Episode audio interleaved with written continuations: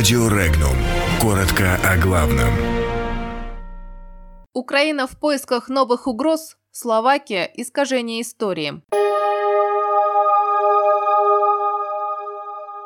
В Словакии напомнили о роли СССР в освобождении страны от фашизма. Российскую прачечную в Латвии будет контролировать бизнес США. Россия с помощью газа хочет поставить Украину на колени. Пекин близок к краху. В Петербурге открылась панорама «Память горит. Дорога через войну».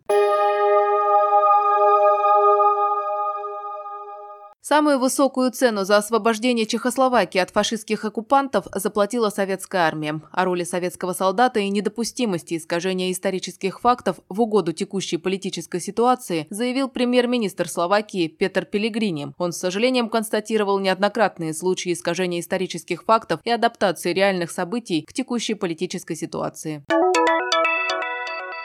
В Латвии в открытом конкурсе на должность председателя комиссии по делам финансовых рынков и капитала победила член правления банка «Цитадель» Сандра Пургайли. Акционерами «Цитадели» является пул американских инвесторов. Главной задачей новый руководитель видит восстановление репутации финансовой системы Латвии на международной арене. Напомним, что деятельность этого банка была приостановлена после того, как в Министерстве финансов США обвинили банк в отмывании средств и сотрудничестве с Северной Кореей. Если самоликвидация банка будет приостановлена, для клиентов, чьи средства в размере 2 миллиардов евро сегодня фактически заморожены на счетах, речь пойдет об их конфискации под разными предлогами. Не секрет, что на 90% эти деньги имеют российское происхождение.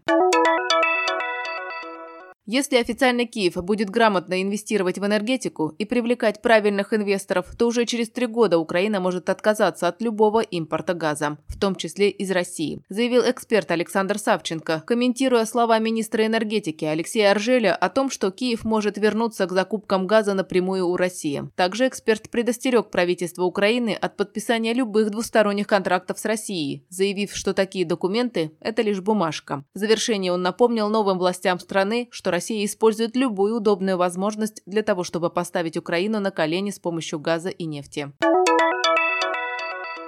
С момента окончания правления бывшего председателя Мао Цзэдуна Коммунистическая партия Китая еще никогда не находилась так близко к возможному краху, как сейчас, заявил сотрудник Клеремонт Маккена колледж Минг Ксин Пай. По словам Пая, несмотря на явную уверенность и оптимизм председателя Китая Си Цзиньпина, рядовые члены Коммунистической партии Китая все больше начинают беспокоиться по поводу будущих перспектив режима. Отмечается, что самая большая угроза для существования партии заключается в разворачивающейся холодной войне с США, у которых гораздо больше шансов одержать победу в рамках текущей китайско-американской холодной войны, чем у Китая.